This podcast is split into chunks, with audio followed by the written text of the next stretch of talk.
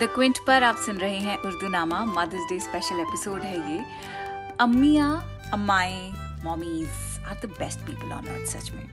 आप उनसे कितना ही झगड़ लें, चाहे कितना ही नाराज़ हों वो आपसे, लेकिन शाम के पाँच बजते ही आपके बिना कहे, अपने साथ साथ आपके लिए भी एक कप चाय वो बनाई देती हैं। मुँह से कुछ नहीं कहेंगी, लेकिन गुस्से के ही आलम में चुपचाप चाय बनाकर साथ में कटोरी में नमकीन निकाल कर खामोशी से या मे भी एक गुस्से वाली हुंकारे के साथ टेबल पर रख देंगे। दैट्स हर लव लैंग्वेज तो ऐसी अम्माओं के लिए आज का ये खास एपिसोड है। आप मेरी अम्मी से मिले नहीं हैं, लेकिन आज मैं आपको मदर स्पेशल जो पोइट्री है, उसके साथ साथ अपनी अम्मा से भी मिलवाऊँगी। नहीं, वो खुद नहीं हैं। उनकी तबीयत थोड़ी ऐसी वैसी ही चल रही है। लेकिन उनकी कुछ बातें हैं, उनकी कुछ क्वर्क्स हैं, जो मुझे लगता है कि आज उनको मैं सबके साथ शेयर करूँ। Because my mother I feel is one character जो कि जिन पे अगर कभी किताब लिखी जाए या फिर कोई फ़िल्म बनाई जाए सुपर हिट होगा वो character trust me there never a dull moment with mothers so much entertaining and dramatic people they are सारा सिनेमा इनके सामने फेल है। अम्मी क्या, अम्मी जैसे जो और दूसरे कैरेक्टर्स आपकी लाइफ में आते हैं, इसी तरह के होते हैं। एक ही तरह का उनका पैटर्न होता है। अपनी फुप्पी माय फादर्स सिस्टर उनकी मैं आपको बात बताती हूँ। लंदन में जब मैं रह रही थी तो अपनी फुप्पो के पास रह रही थी बुआ के पास। सो so, प्यार से उन्हें बीबी कहते थे हम। तो एक दिन कॉलेज से जब मैं आई तो सर में बड़ा दर्द था बड़ी ठंड रहती है लंदन में और ऐसा लगता है हड्डी के अंदर चुभ रही है। चाहे कितनी लेयरिंग आप कर लें। तो खैर मैं स्वेटर और वो मोटा सा कोट भी लंबा सा पहनी हुई थी। उसके बावजूद ऐसा लग रहा था कि सर मेरा बहुत भारी हो रहा है।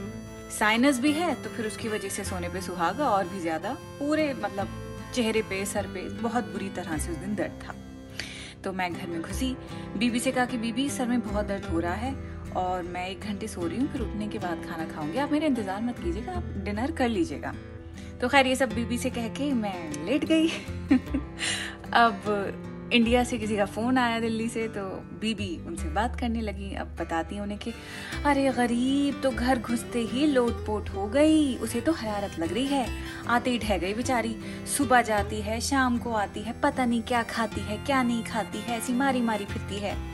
दसियों ट्रेन बदल के जाती है, निढाल आई और सो गई। अब देखो, उठेगी तो मैं खिलाऊँगी कुछ।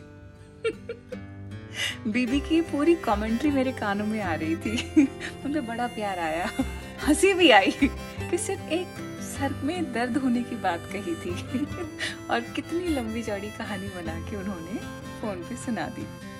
Back home my mother is no less mixing up details and assuming things like a pro एक बार की बात है, अम्मी को हमने बताया कि अम्मी, फलानी आंटी का कॉल आया है और वो अपनी बहू के साथ रात को आएँगे, सिर्फ़ खड़े खड़े आएँगी। बस इतना कहा है मैंने। हम्म। अब मैंने क्या कहा, अम्मी ने क्या सुना और उसके बाद आगे क्या फैलाया? अम्मी चची को नीचे आवाज़ देती है हमारी और बताती हैं अरे वो फलानी बाजी बहू बेटे को लेकर आज रात के खाने पर आएँगे। मैं चावल भिगो देती हूँ, यखनी चढ़ा देती हूँ, तुम ना सालन बना दो। अम्मी को समझाया मैं खुदा का वास्ता खाने का कोई ज़िक्र भी नहीं किया उन्होंने। उन्होंने सिर्फ़ इतना कहा कि खड़े खड़े आएँगी, यानी सिर्फ़ थोड़ी देर आकर आपसे मिलेंगी, बैठेंगी, हज करके आई हैं तो जो तबरुक होता है वो आपको देंगी। और बस चाय बना लीजिए मतलब डिनर फैलाने की क्या ज़रूरत है? उन्होंने तो कुछ कहा भी नहीं है ऐसा। उनको शायद एक दो जगह और भी जाना हो। तो ये खैर छोटा सा इंसिडेंट था but my mother is a champion कुछ का कुछ सुनकर, कुछ भी अज्यूम करके बस काम करना शुरू कर देती हैं खैर, जैसी भी अम्मा बड़ी मासूम है हमारी, बहुत प्यारी हैं। और उनकी तरह बहुत सारी अम्मियाँ हैं, जिन पर शायरों ने दिल छू लेने वाले अशार लिखे हैं। एक छोटा सा ब्रेक लेंगे और उसके बाद सुनाएँगे।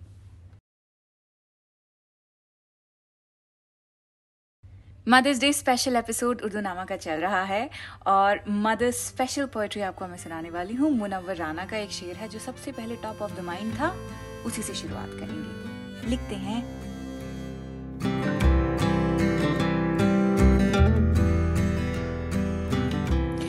तेरे दामन में सितारे हैं तो होंगे ऐ फलक।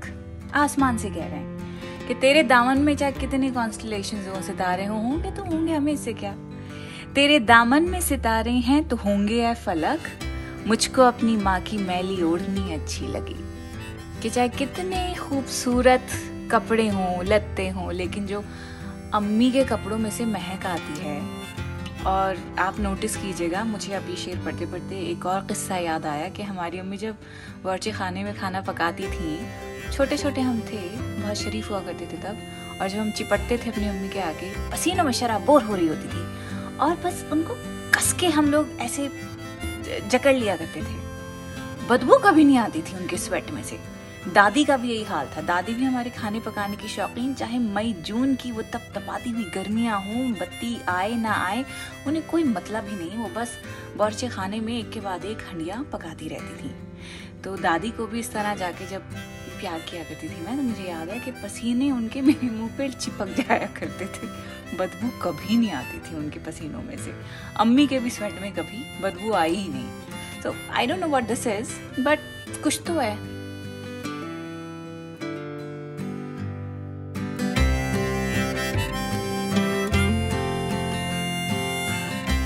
इफ्तिखार आरिफ का शेर पढ़ते हैं। लिखते हैं, दुआ को हाथ उठाते हुए लरसता हूँ, दुआ को हाथ उठाते हुए लरसता हूँ, कभी दुआ नहीं मांगी थी माँ के होते हुए।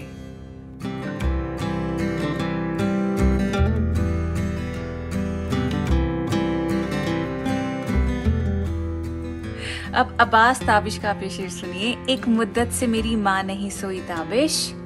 एक मुद्दत से मेरी माँ नहीं सोई ताबिश। मैंने एक बार कहा था, मुझे डर लगता है।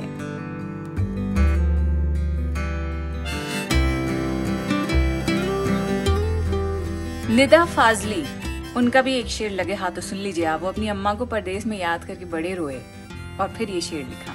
लिखते हैं, मैं रोया परदेश में भीगा माँ का प्यार मैं रोया परदेश में भीगा माँ का प्यार, दुख ने दुख से बात की बिन चिट्ठी बिन तार।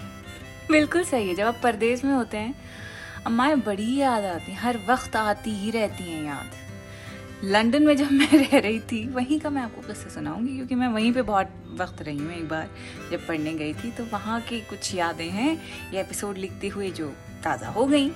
खैर जब मैं पढ़ाई कर रही थी वहाँ तो मैं बस ऐसे ही अम्मी से एक बार फ़ोन पे बात करके रोई। हमारे यहाँ ऐसा होता नहीं है कि हम फ़ोन पे बात करें या अपने जज्बात इतनी आसानी से हम बहा दें, रो पड़ें। Probably we all try to act very strong but अंदर से सब हलवा है बट उस दिन खैर स्ट्रांग की तो ऐसी की तैसी हो गई थी। बट उस दिन अम्मी से बात करके मैं बहुत रोई थी। हुआ ये था कि हैरो स्टेशन जहाँ पे मेरा, मेरी यूनिवर्सिटी थी डिपार्टमेंट से बाहर निकली तो हैरो स्टेशन वहीं पे होता है। तो ऊपर सीढ़ियाँ चढ़ के प्लेटफॉर्म तक मैं जब पहुँची तो भाई बारिश हो रही थी। लंदन की बारिश का कोई भरोसा नहीं होता। है सो इट वॉज़ ड्रिजलिंग आसमान पर बहुत ही खूबसूरत बादलों का कवर था। गहरे नीले और फिर लाल और फिर आसमानी रंग की लैज बनी हुई थी। और बादल बीच में ऐसे बिखरे हुए थे जैसे कि किसी ने लिहाफ की, लिहाफ खोल दिया हो और उसकी रुई टूट कर बिखर गई हो। खैर, बहुत ही खूबसूरत मंजर था वो और मैं रेनकोट में थी सुकड़ी बेंच पे बैठी हुई थी, ठंड बड़ी लग रही थी, नाक ठंडी पड़ी थी, हाथ इतने खुनक थे कि बिल्कुल जेबों में मैंने घुसा रखे थे, फिर भी गर्माओं का कोई एहसास नहीं था। तो फ़ोन भी वहीं पे मैं पकड़ी हुई थी मुट्ठी में अपनी अचानक से, भुरभुराया वो, मैंने फ़ोन उठा लिया। तो अम्मा का फ़ोन था हमारी। हेलो हाय कुछ नहीं। अम्मी, कह के जो मैं हुआ भी कुछ ऐसी बात थी कि हमारा एक असाइनमेंट था फीचर पे मैं काम कर रही थी ऑडियो फीचर थी वो। तो मुझको वो एडिट करके अगले सुबह सबमिट करनी थी। अब वो एस डी कार्ड करप्ट हो गया था, जिसमें प्राइमरी इंटरव्यू था मेरा।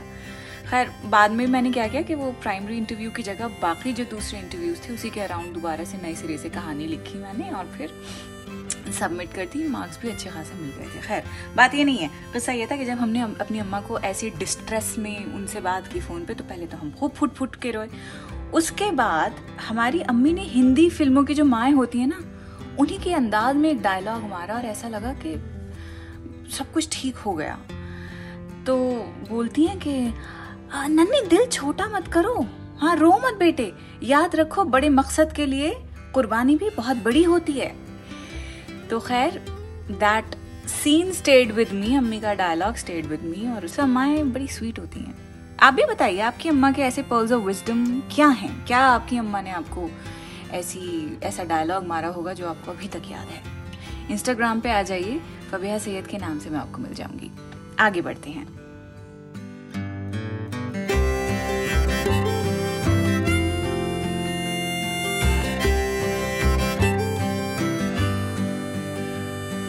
मुंबई बेस्ड शायरा हैं ये, शहनाज परवीन शाजी। इनकी नज्म, जिसका उनवान है, माँ तेरे जाने के बाद। वो अब मैं आपको सुनाऊँगी। शहनाज ने ये नज्म अपनी वालदा के इंतकाल पे लिखी थी। वो यहाँ मुंबई में थी, शहनाज खुद, और उनकी अम्मी कराची में रहती थी, वहीं पे फौत हुई। इस नज्म को पढ़ के ऐसा लगा कि माँ बाप हमेशा के लिए होते नहीं हैं, लेकिन बच्चों को लगता है कि शायद हैं। माँ बाप को कभी कुछ नहीं हो सकता। है एक भी पेरेंट लेकिन जब गुजरता है ना तो उनके जाने का जो ग्रीफ है उसकी अलग ही इंटेंसिटी होती है। आ, वो जो गम है वक्त के साथ शायद कम ज़रूर हो जाता है ख़त्म नहीं हो पाता है। My father pass away twenty one years ago आज भी एनिवर्सरीज हों या फिर सालगिरह हों उनकी याद इतनी ज़ोर से हुमक के आती है कि यू नो जस्ट फील्स कि शायद वो कल ही गुजरे हों। Every thing feel so fresh खैर शहनाज परवीन शाजी की जो नज़म है अब आपको पढ़ के सुना रही हूँ मैं कि अपनी अम्मी के इंतकाल पे उन्होंने किस तरह से लिखा है। ओके okay, लिखती हैं बुझ गया रोशन सवेरा माँ तेरे जाने के बाद। बुझ गया रोशन सवेरा माँ तेरे जाने के बाद। छा गया हर सू अंधेरा माँ तेरे जाने के बाद। गम का बादल है घनेरा, माँ तेरे जाने के बाद। दम घुटता जाता है मेरा, माँ तेरे जाने के बाद। किसके चेहरे में तलाशूं तेरे चेहरे की झलक? किसके आंचल में मिलेगी तेरी ममता की महक? किसकी बातों में सुनूँगी तेरे लहजे की खनक? किस सितारे में बसेगी तेरी आँखों की चमक? ढूंढती हूँ अक्स तेरा, माँ तेरे जाने के बाद। दम घुटा जाता है मेरा, माँ तेरे जाने के बाद। फ़ोन पर किसको सुनाऊँगी मैं अपना हाल जार किसकी बातें सुन के आएगा मेरे दिल को करार? कौन पहुंचेगा मेरे बहते हुए अशकों की धार? कौन पानी पढ़ के देगा होगा जब मुझको बुखार?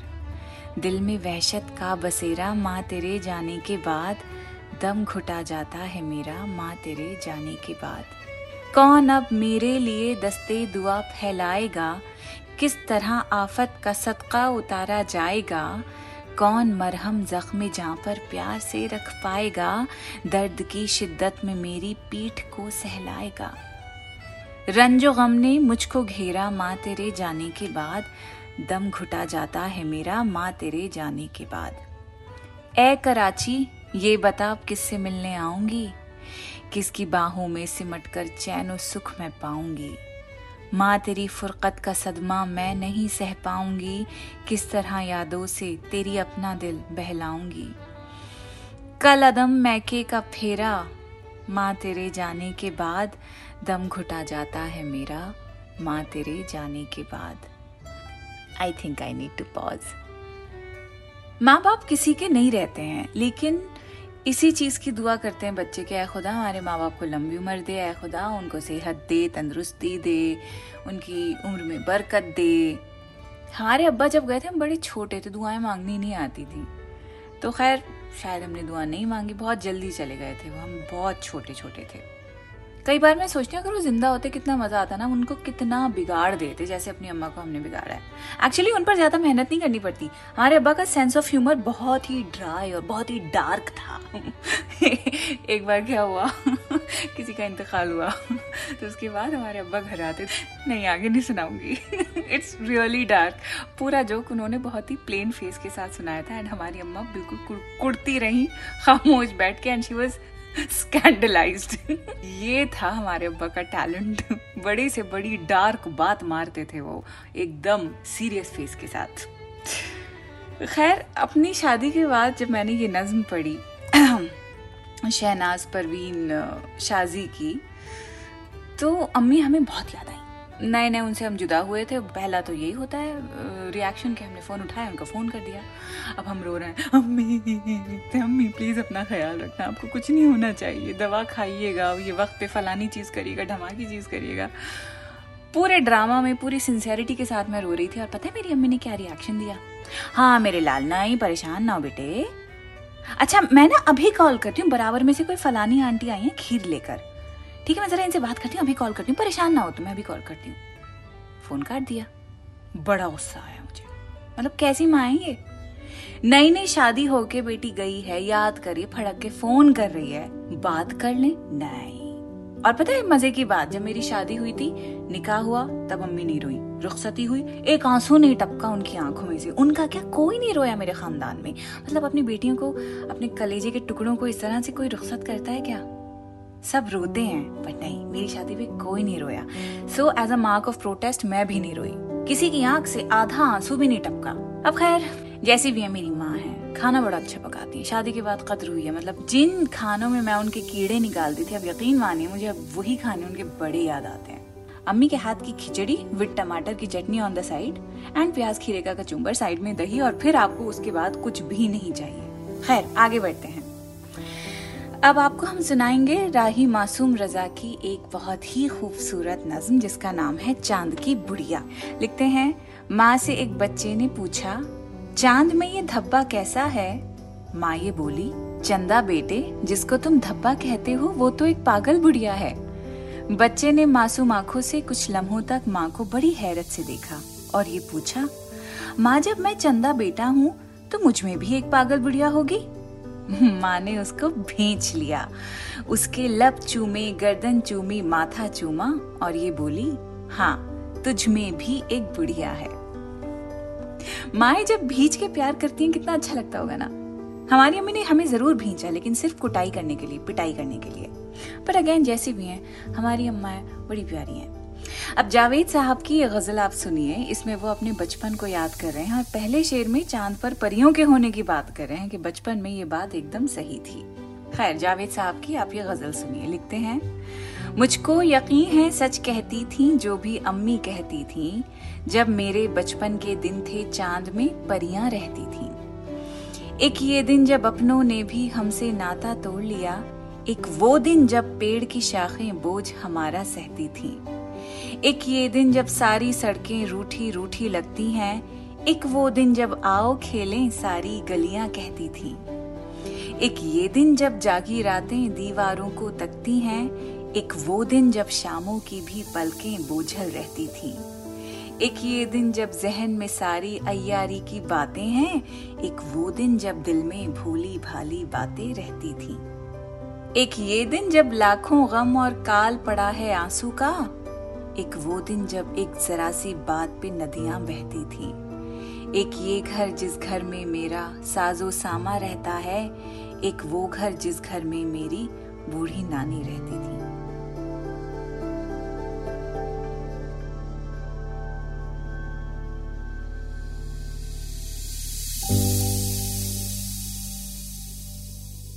अब अम्माओं की जो लव लैंग्वेज होती है, वो अलग अलग होती है। कुछ माएँ वाकई में बहुत ही इन योर फेस मोहब्बत करती हैं, प्यार करती हैं, माथे पे प्यार करती हैं, गालों पे प्यार करती हैं, भींचती हैं यू नो बहुत ही ज़्यादा एक्सप्रेसिव होती हैं। कुछ अम्माएँ होती हैं जो कि कुछ नहीं बोलती हैं। गुस्से में सारा काम कर देंगी आपको, एक की जगह दो रोटी खिलाएँगी अगर उन्हें मोहब्बत आ रही है तो। आपकी खिचड़ी के ऊपर एक चम्मच एक्स्ट्रा वो देसी घी डाल देंगी, आपको एक लड्डू की जगह दो लड्डू परोसेंगी, लेकिन फिर भी खफा रहेंगी और मुझसे कुछ नहीं कहेंगी। ये भी लव लैंग्वेज होती है। आपको अपनी अम्मी के कौन से लव लैंग्वेज याद है? कौन सी क्वर्क याद है? अगर आप उनके साथ रहते हैं तो वो आपको क्या क्या पका कर खिलाती हैं? मुझे इंस्टाग्राम पर आप आकर ज़रूर बताइएगा। मुझे ये किस्से सुनने और बताने बड़े अच्छे लगते हैं। मेरी प्रोफ़ाइल फबेहा सैयद के नाम से आपको मिल जाएगी। फ़िलहाल I am living to see my mother पिछले दो हफ्तों से नहीं मिली मैं उन्हें। काफ़ी उन्होंने मुझे ताने भी सुनाए हैं, काफ़ी अपसेट भी हैं तो आई थिंक आज मैं जा रही हूँ उनके पास। उनसे कह के मैंने अरवी गोश्त पकवाया है, बहुत ज़बरदस्त पकाती हैं। तो मैं अपनी अम्मा के पास जा रही हूँ। आप अपनी अम्मा के पास जाइए एंड हैप्पी मदर्स डे उनको हमारी तरफ़ से कह दीजिएगा। हर दिन होना चाहिए वैसे मदर्स डे आज भी है तो आज भी मना ही लीजिए, है ना? चलें, अगले हफ़्ते आपसे मिलती हूँ। खुदाफिज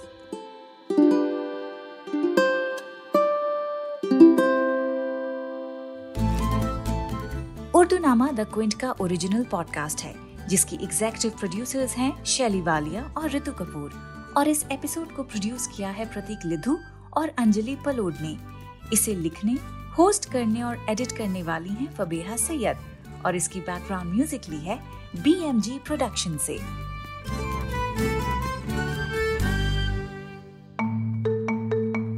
आप सुन रहे थे द क्विंट का पॉडकास्ट